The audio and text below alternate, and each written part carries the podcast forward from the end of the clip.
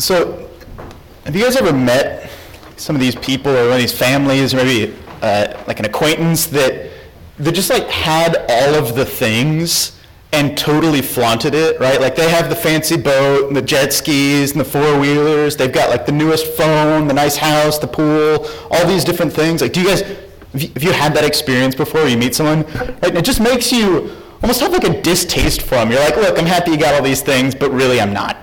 You know. However, hopefully, have you ever met the kind of people that do have all of those things and yet don't see them only for themselves, but rather to give to other people so that other people can, can use the things that they have? Have you met those people too? Yeah. So I have, I, there, there are three families in my mind that kind of depict this perfectly. And as I was thinking more about them, uh, first off, they don't live here in Nacogdoches, right?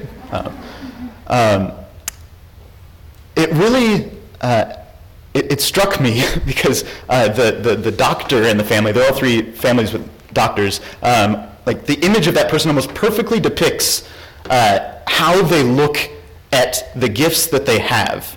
Right, so there's, there's the one who's the, the doctor, and he's got like the, the slicked back hair, like always wearing sunglasses, like super cool guy, has the fancy car. This family would, would buy the boats and the jet skis and the four wheelers, and they would you know, have all the things, buy a bunch of guns, land, all of that, and they would use them. But it was this kind of flaunting thing. It was this like superiority of like, yeah, look at all the stuff that we have. Right? Then the, then the next family that I'm thinking of was was very different. They would have all of these things, but the, the doctor in this family was, was kind of a nerdy guy, right? Like he didn't really have social skills. He was exceedingly intelligent, very, very bright person, but just like didn't really get how interpersonal things worked. Like he could sit down and do a math problem, no, no sweat, but like put him in a conversation and it's like super awkward, right? And these people, what they would do is they would buy all of these things, but it was really just kind of like a, like a, let's check it off the list. Like, okay, I have this status symbol now. Like, I've, I've got way too much money. What do I do with way too much money? Well, you buy a boat, right? Why not? But they never actually used it. They never, they never looked at any of the things that they had.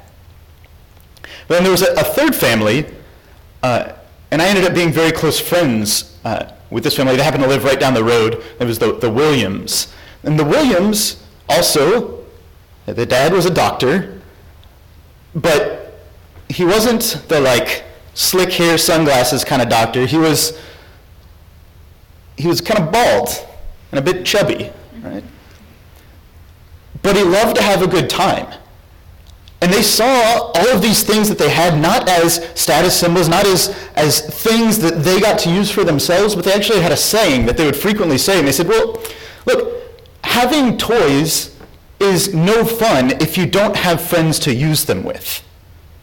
And so whenever they bought something, they didn't think like, well, should I spend this money on myself? It was this concept of whenever I buy this, how many people can I bring joy to through this?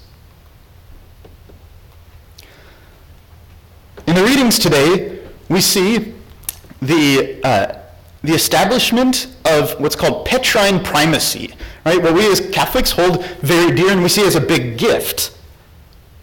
That God, Jesus Christ, said to Peter, You are Peter, and upon this rock I will build my church. And I will give you the keys to the kingdom of heaven.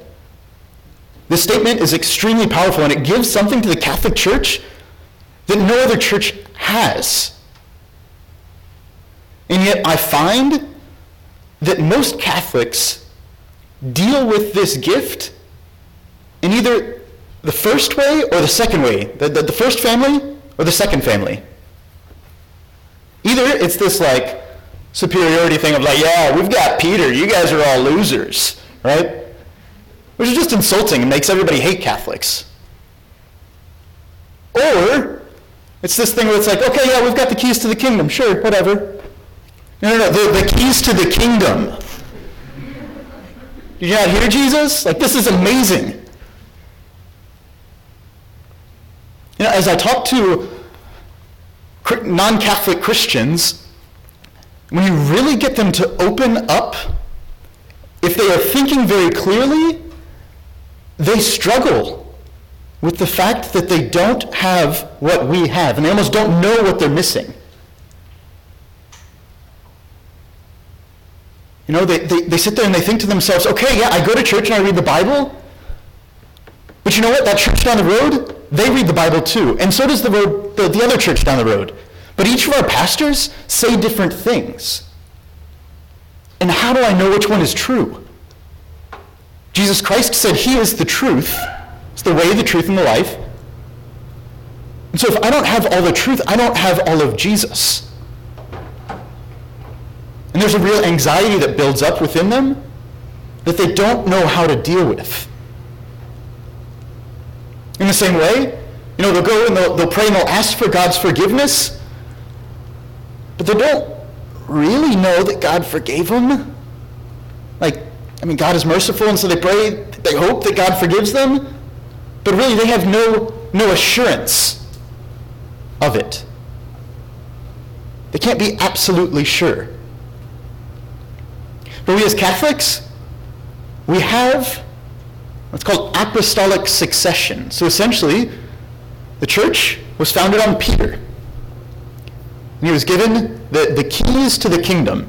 You can see in the first reading today with Eliakim, it's a hard word to say, uh, he was what was called a, a vicar or a steward of the king. And so the steward was the guy that basically would take care of the kingdom while the king was otherwise indisposed. So sometimes there would be a, a steward or a vicar that would take care of a kingdom because the king, uh, the previous king had died at a fairly young age, and the heir to the throne was like two years old. And so you can't just like look at the two-year-old and be like, do we go to war or not? Right? Like it just doesn't, doesn't work. You need somebody that can make those decisions for him. And so they would apply, they would, they would assign a, a vicar or a steward who would watch over the kingdom, right? If you've seen The Lord of the Rings, um, I forget the dude's name, but of Gondor, the, the bad guy that goes like flaming over the edge, that guy, he was called a steward because the right heir to the throne, who was Aragorn, was otherwise indisposed. He wasn't there at the kingdom, and so they assigned a steward. It's the same concept. Jesus Christ, after he ascended into heaven, was no longer there to, for us to just say, like, okay, how do we do this? How do we deal with this problem that just came up? And so Jesus said, I'm assigning a steward, the person who can make these decisions for me while I'm away. And so we have the stewardship of the church, the vessel of salvation, through Peter and through all of his successors. And from the very earliest times, you know, you guys, the, the, the Eucharistic prayer that we pray, the part that, where like the Eucharist is confected, in that, there's one of the options is called the, the Roman Canon, and it's one of the earliest prayers that we have. And it goes through this long line of saints, and we're all sitting there thinking, like, why are we saying all these names? These are weird names. Linus, Linus, Cletus, Clement, Sixtus. Those are actually the first popes right after Peter. Because this prayer is so old that they would actually list them all off saying, hey guys, pray for us. But also, this is our assurance that we are still in the church founded by Jesus Christ, that we still have the f- truth, the fullness of the truth that was preached by Jesus Christ. And then to get to the, the keys of the kingdom, that can apply to, to two different things. First off, the, the, the word in, in Greek, aphiemi, which means to, to unbind, is actually the word that's used most of, the, most of the time in the New Testament for forgive.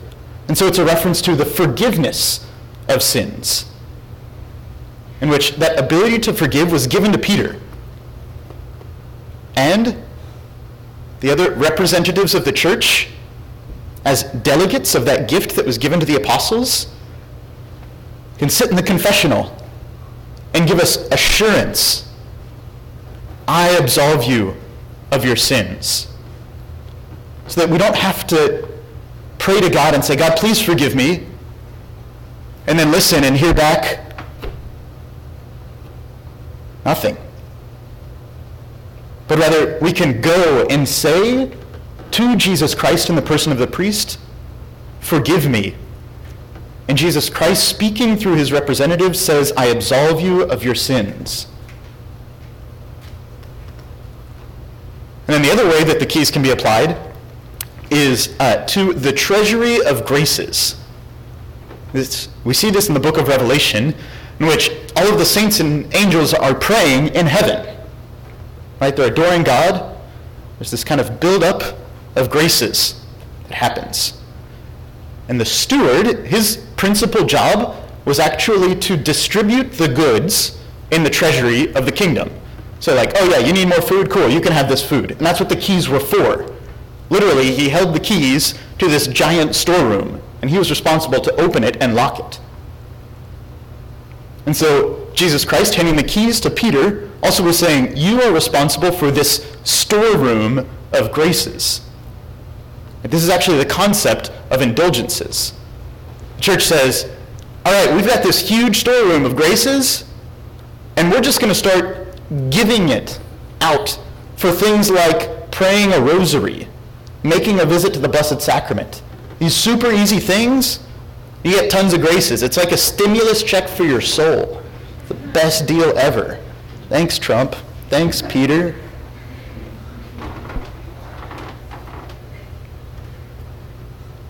And so if we really understand what it is that we have, we should love it